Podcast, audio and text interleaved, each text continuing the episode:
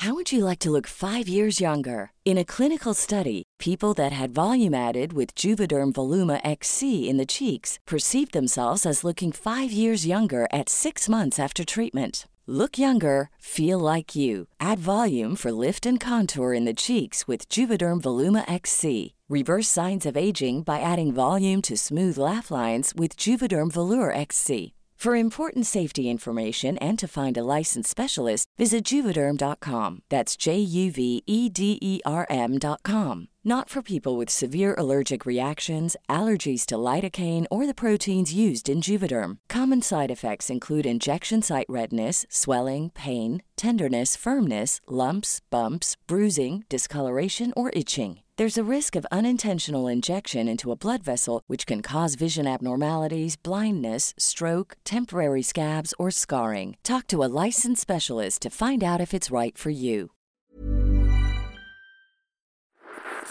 This is a promo for The Astroholic Explains, a podcast where I, Chris, a non scientist, ask astronomy questions. and I, Alfredo, as the Astroholic, try my best to answer them. So, Doctor, what are black holes? Why is Pluto not a planet? What's up with the sun's poles? Why does Jupiter want us dead? Is Betelgeuse going supernova? How is the universe going to end? Can we hitch a ride on an asteroid? Is there Chris, this is a 30 second promo. You can find The Astroholic Explains on all your favourite apps or follow at The Astroholic on all social media. Hello.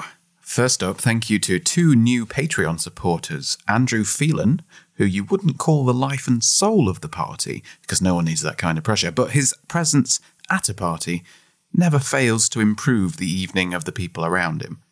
And the enigmatic Adam with no surname, who is the kind of person you couldn't help but get chatting to if you were stood next to them at the bar.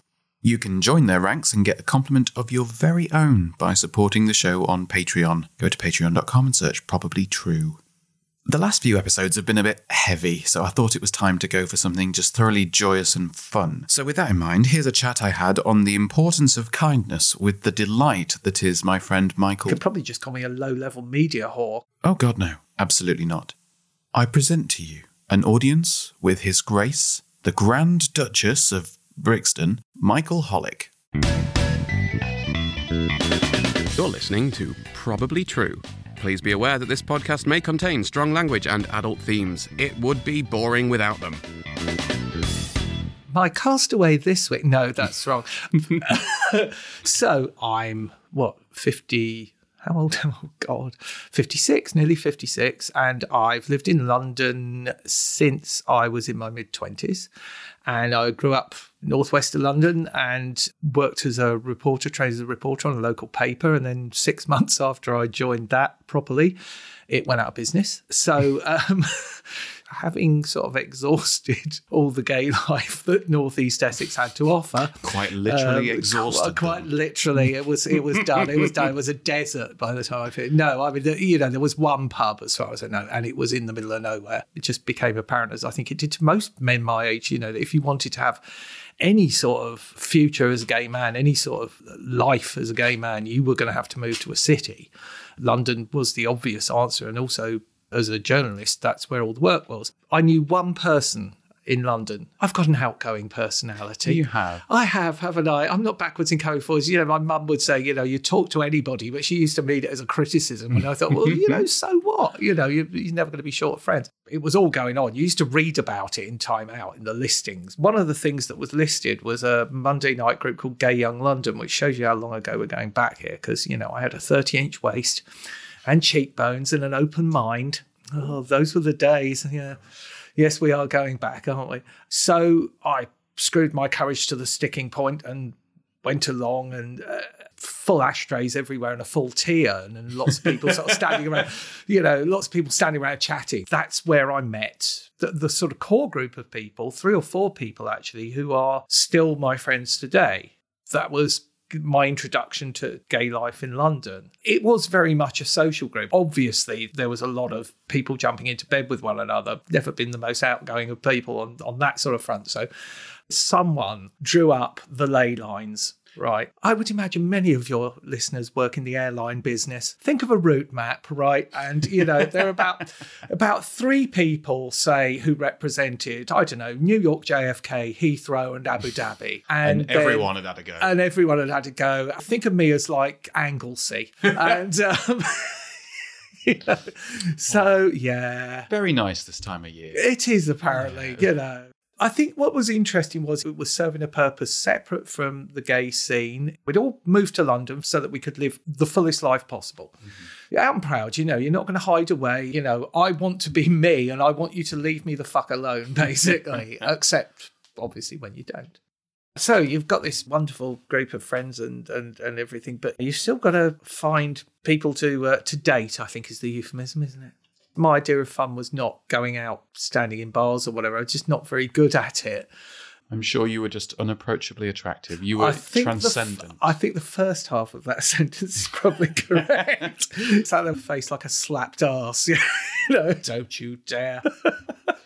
but I was so naive as well. I still am, really. You know, I just I didn't know when people were hitting on me until it was too late, and and whoops, there goes that opportunity. You do things as well, which in retrospect were really, really foolish. One night, I don't know where I'd been. I'd probably had a few beers or something. A gentleman caught my eye. Well, we caught each other's eye, Oxford Circus tube. This guy got on the tube. I think I think he was discreet enough to get on at the other end of the carriage. So I thought, "Mm, okay, you know, I honestly it sounds so naff, but I really just I I hadn't got a bloody clue, right? Gets off at Seven Sisters, and I'm thinking, okay, at this point, what what are the odds? He's a local, maybe. He must be Must local. neighbour. well, I was half right as as as it transpires, but he followed me at a discreet pace all the way home. and at, the- at this point, I'm sure people listening to this are probably going, "Oh my god, you know, run!" uh, but you know, it was a weeknight. There was nothing on telly. You know, it was. So I sort of got home and sort of got indoors and shut the door and just thought, well, you know, that was a little bit unnerving. Okay, so he, it was a little bit worrying for you. You it weren't was, I of, wasn't just sort me, of, chase oh, me. chase me, chase me. Well, I'm sure half of me was, and the more sort of more sensible part of me, because I'm eminently sensible, was probably thinking, oh Christ, you know, it's press day tomorrow. I've got to be up at eight thirty. but he rang the bloody doorbell. Very bold. My flatmate's in bed, and I was just thinking, oh Christ, you know, what am I going to do? So I opened the door. I think the first thing I said to him was, well, I take it not going to mug me because generally muggers don't carry the copy of the Guardian. you know. Um, and a conversation ensued, and I think you know, poor love, you know, seeing me under the harsh, bare light bulb lights, probably thought, "Oh crikey, this is a mistake." Basically, perhaps he had a press day the next day or Maybe. a deadline looming. Anyway, and then he said, um, "Oh, I live over in Archway, and um, there's no tubes." Now, any sensible person, right, would sort of say, "Well." Get a cab, walk. Um, you know, surely, bus, surely there are buses linking Seven Sisters and Archway. Did I do any of these things? Did I, Buffalo? I've always had a good heart, Scott. It'll be the death of me. Oh. Always had a good Oh. All the heart. of waifs and strays. All the waifs and strays. And of course, I've always kept a car. So what did I do? I drove him home.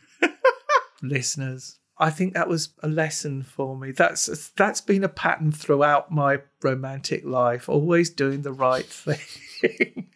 did you did you get to know him on the drive home? Uh, In what sense, get to Well, know I him? Do you mean? This is what I'm uh, asking. unfortunately, no, Oh, wasn't very chatty. no. It was all very nice and very probably all very British as well. You know, sort of. Yeah, I was half expecting you to um, have had a quick change and you'd open the door in some kind of skimpy nighty kind of hello big boy. Oh god. Well, this is the other thing about uh, about London in the early eighties, because everybody smoked. I mean, you know, and and like smoked like a bloody chimney. So I'd have probably come to the door with my house coat on, you know, hair in curlers, fag hanging out of my mouth, you know. What, do you want? What? Um, you know, can you imagine? I can think of other occasions years later when something similar has happened. I mean, it's just Why do I do these things? You're just a good person. A, a soft touch, maybe. I mean, he must have been quite attractive. If he'd had a face like a bucket full of spanners, you'd have just said, N17, love, that way. You know, Bus stops at the end of the street. Keep yeah, walking. sling your hook. You know, good luck. I mean, you know, bloody hell. You didn't see him again. You didn't. No, no, there's no, Oh. no. I'm afraid not. I was hoping I'm that was going to afraid be a not. big romance. Years later, I did. I, I did um, do exactly the same thing. Well, no, actually, I just think, what the hell was I thinking? There was a, a chap who, who sort of banged on the window of the car when I was driving back from from seeing friends in Brixton. I lived over in Wandsworth. This guy banging on the window. Was he running very fast? Uh, no, he wasn't, but he was definitely very, very drunk. And Was he in a car? No, Or just on the. so he it's just on the road. lights He just? I'd stopped at the lights, right, yeah, and this I'm poor you. fellow, yeah, and, and and just bang on. And, and of course, you know me being me, you know, it's like, why didn't I? You know, I could have run a bloody taxi service, really. So he banged on the window because he was drunk. so uh, because he was roaring drunk, and of course, me being me, rather than just you know. F- Eyes fixed ahead, you know, and just keep ping driving. I was like five minutes away from my front door at this point, and it's a fucking weeknight as well, you know. Again, Anyway, so I wind the window down, and you know, it's just like, oh, hello. Um, he was very drunk, and he was sort of slurring his speech, but you know, he was a nice-looking young man. And I, what can I say? What are you going to do? Okay, it's not the Bronx, but it's Battersea Rise, you know, in the dead of night. What are you going to? You've got to do the right thing, really, I haven't probably would like, do the same Yeah, thing, get yeah. in, love. Go on then. Where'd you live? Richmond. Which is what, a 45 minute drive? Something like that.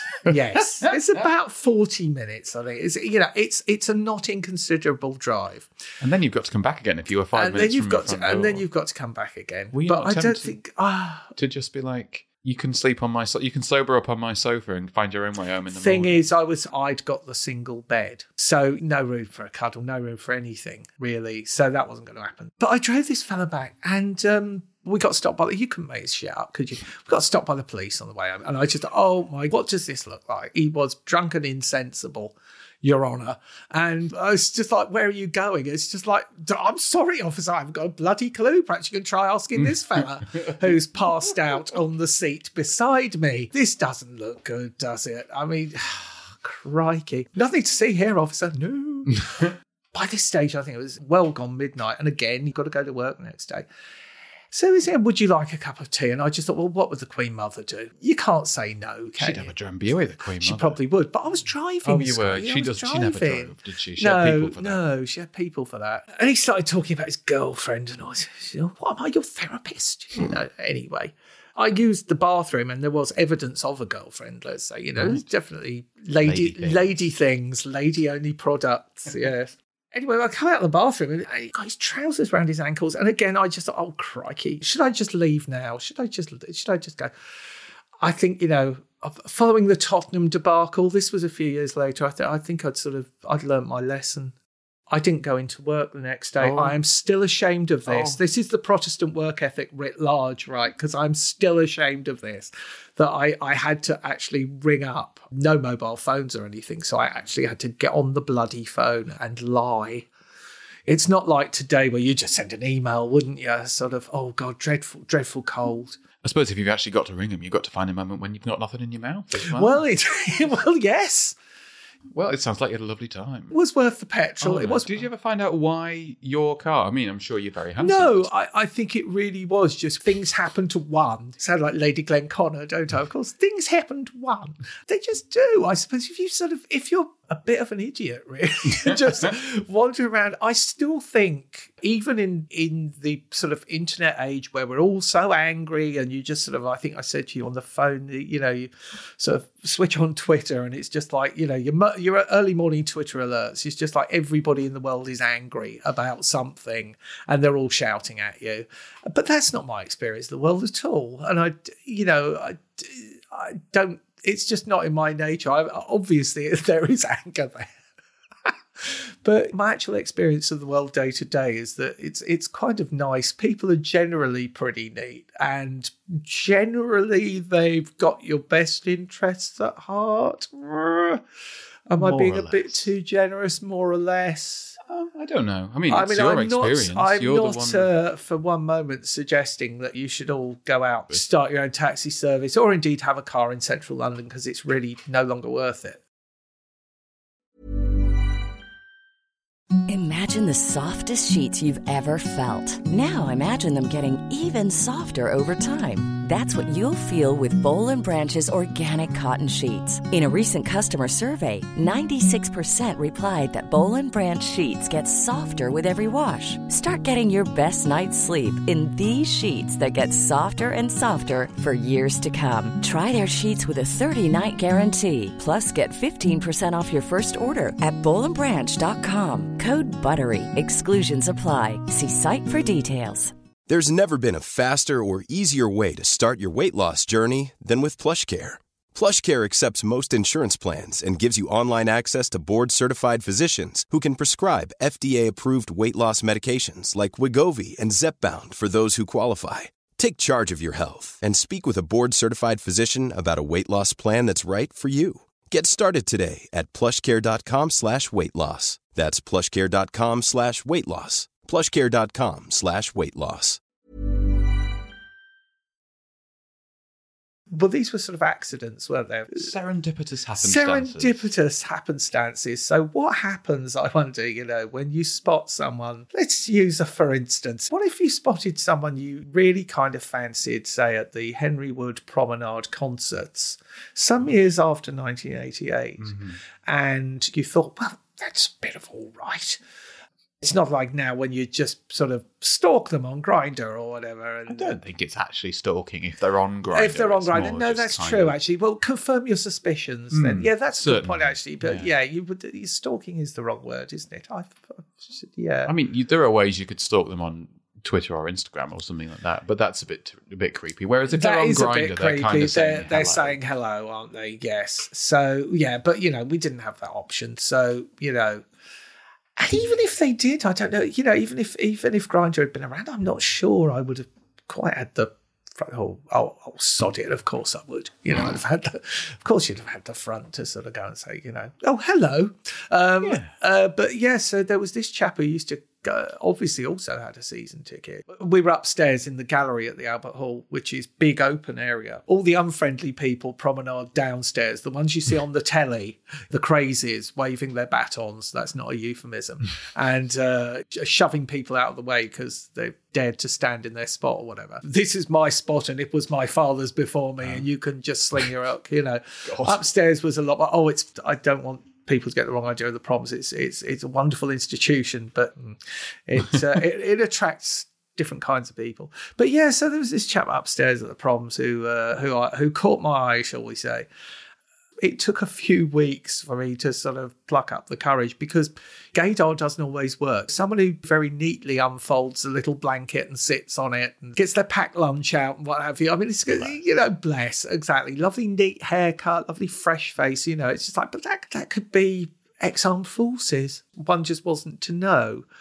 But eventually, yeah, you know, I, I plucked up the courage to speak to him, and uh, we dated for a while, and uh, and we're still friends, which That's is lovely. Good. So, Did you share his packed lunch? Um, not that I remember, not at that, not on that occasion. Oh. But you know, But what a lovely way to meet someone. it was. This is the other thing, isn't it? The sort of the old-fashioned way of uh, again, sort of serendipity, I suppose. The young man that you that you drove home and then obviously caught something from him and had to had to take the day off. Uh, Um, yeah. Did, did you ever see him again? No, Oh, no, no. just that- When I'd sort of settled down in South London and my friendship group had established itself, we were all now properly established as young gadabouts in London, you know, gay young men in London. And it was it was great. So everyone was going out and meeting people, but we had a fantastic social life. My friends started not pairing off, but you know, a lot of them met people who would be their life partners. Me? Oh God, you know, I just ugh, always the bridesmaid, oh, Scott. Oh, always the bridesmaid. It did seem to be that while everybody else was happily making house and settling down, I just oh God, I mean, I just couldn't Just picky. That's what it is, love. You picky. Picky. You've just not found the right man. Exactly. Well, maybe you have now. I mean, well, seven you know, years seven years is a, is a long time. You know, if, uh, God help me if he gets the sight back in one eye. Um, but uh, um, but it was that I yeah I'd, I'd, I'd date someone for a, a few weeks or maybe a few months. I think was the longest, and then you know it would just fizzle out. None of these people were bad people, and a lot of them, or several of them, I'm still in touch with, and some of them went on to become very good friends. This is all too nice, isn't it? It's all too no. I mean, this is positive stuff, and I think it's it's important. It was always a sort of a sort of more of a sigh than a sort of big EastEnders style rare. You know? no, no throwing of plates. no throwing game. of Oh. plates. You know, no slamming doors. No, you know, no. I, I've done very few things in my life I regret, but meeting you is one of them. You should, you, should you know, you can always hold that one. Hold that one in reserve is my advice. You know, that's the line. nuclear option because there is no going back from that. Um, and I don't think I've ever used it except in jest. Always keep a store of one-liners. you never know. In light of the stories and stuff you told us, would you say you had a little bit of wisdom to someone who's in a similar situation, who's kind of dated here and there for a while but hasn't found anyone? dear. The thing is, when I met Nick, my partner, we met the old fashioned way on Gaydar. And um, for a start, he asked me out, cheeky bugger, asked me out on a Monday night. Would I, shall we meet for a drink on a Monday night, for God's sake? At this point, I was 48 years old. I'm a man of habit. And Monday, cycle to work, go to the gym, go home. So I almost said no. So, first sort of bit of advice is to always be prepared to change your plans. Don't get set in your ways. I didn't meet Nick until I was 48. He's considerably younger. 16 years, as you asked. Yes, yes. I I, mean, not, not, not, you know, It's just the way you said not, it, mate. you know, oh yeah, he's just ominous. done his A levels. You know, it's, it's like yeah, we can't wait until he goes to university. Um, no, um, the very fact that I was uh, sort of quite prepared to sort of say, you know what, it's a nice idea, but I have plans. Hmm. Uh, It counts as a plan, even it counts as just- a plan, even if it's just routine, right? So I would say never say never. It's a cliche, but you really have got to be comfortable in yourself. Maybe it took nearly 50 years for me to be comfortable in myself. That's very possibly true. I got there. Uh, you, you you can still have uh, a lot of fun and, and you know have a collection of funny stories to tell. Don't use the nuclear option. Don't be mean to people to make yourself feel better in the immediate act of, you know, just because you're hurt. Most of the time when I've split with somebody, it's been them doing the splitting. Only once, I think, did I do the splitting, and I still sort of regret it. Not because I think we'd still be together. I don't think we would, but I think because I did it for the the wrong reasons and it was mean. It was mean spirited. It was just boredom. And keep your friends around you as well. You know, friendship is much more important than the great dark man who may or may not exist. You've been kind in all your stories. I mean, it's ended up with you picking up drunk tarts and driving them home, but Yeah, when you put it like that, you know, I, I mean, in another hurt. life, I might have been a missionary, mightn't I? War, working among the fallen. In fact, that's probably what I've been doing all these years. That's is it, is you know, ministering to those ministering, ministering to the to the to the you know those in torment. There's an old house on there with a blue plaque on it, and I can't remember the name of the woman, but it says "Friend to all in need." and I just think, is that a euphemism? Is that a euphemism? Yes, Yeah. yes. Friend to all in need. Have s- have some self respect though. Don't don't. yeah, yes, this you know, being a friend to all in need should not be a euphemism for you know. doormat. Yeah, exactly, exactly. Oh gosh, because obviously I'm not a doormat, am I? You No, know, this is the other You're thing, and I think this really is sort quite of. outspoken. I think this is. I am quite outspoken and and maybe a little bit scary in in on first meeting. I, a, a, a friend said to me some years ago, you know, the th- the thing about us, Michael, is we take up a lot of room, and I think that's a nice way of putting it. I think that's a very kind way of putting it. You know, I am very self aware. I I realise that you know I've got quite a A bearing to you. Yes, a big personality. I think is is the phrase that's most commonly used, isn't it? Oh yes, Michael, he's got a big personality. That just means you're sort of loud and uh, like to be the centre of attention. I like this idea that isn't it on the regular spiel about you know making sure people don't feel alone.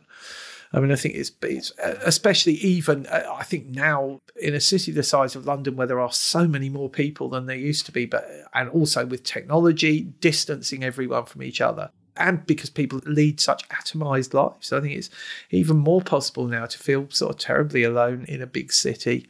And, uh, you know, you you're not. But, Especially if they sit next to you on the bus. Especially if they sit Good next chat. Well, yes, exactly. Who knows where that might lead? You know, the next time. That was probably true. The multi award winning storytelling series written and produced by me, the multi award winning Scott Flashheart. It was designed to remind all of my queer siblings that we are none of us alone. You can find links, transcripts of every episode, and all that good stuff at probablytruepodcast.com. If you enjoyed or found value in anything you've heard today, you can support the show on Patreon. Just go to patreon.com slash probablytrue. And if you want to get in touch, just search Probably True Podcast on the socials.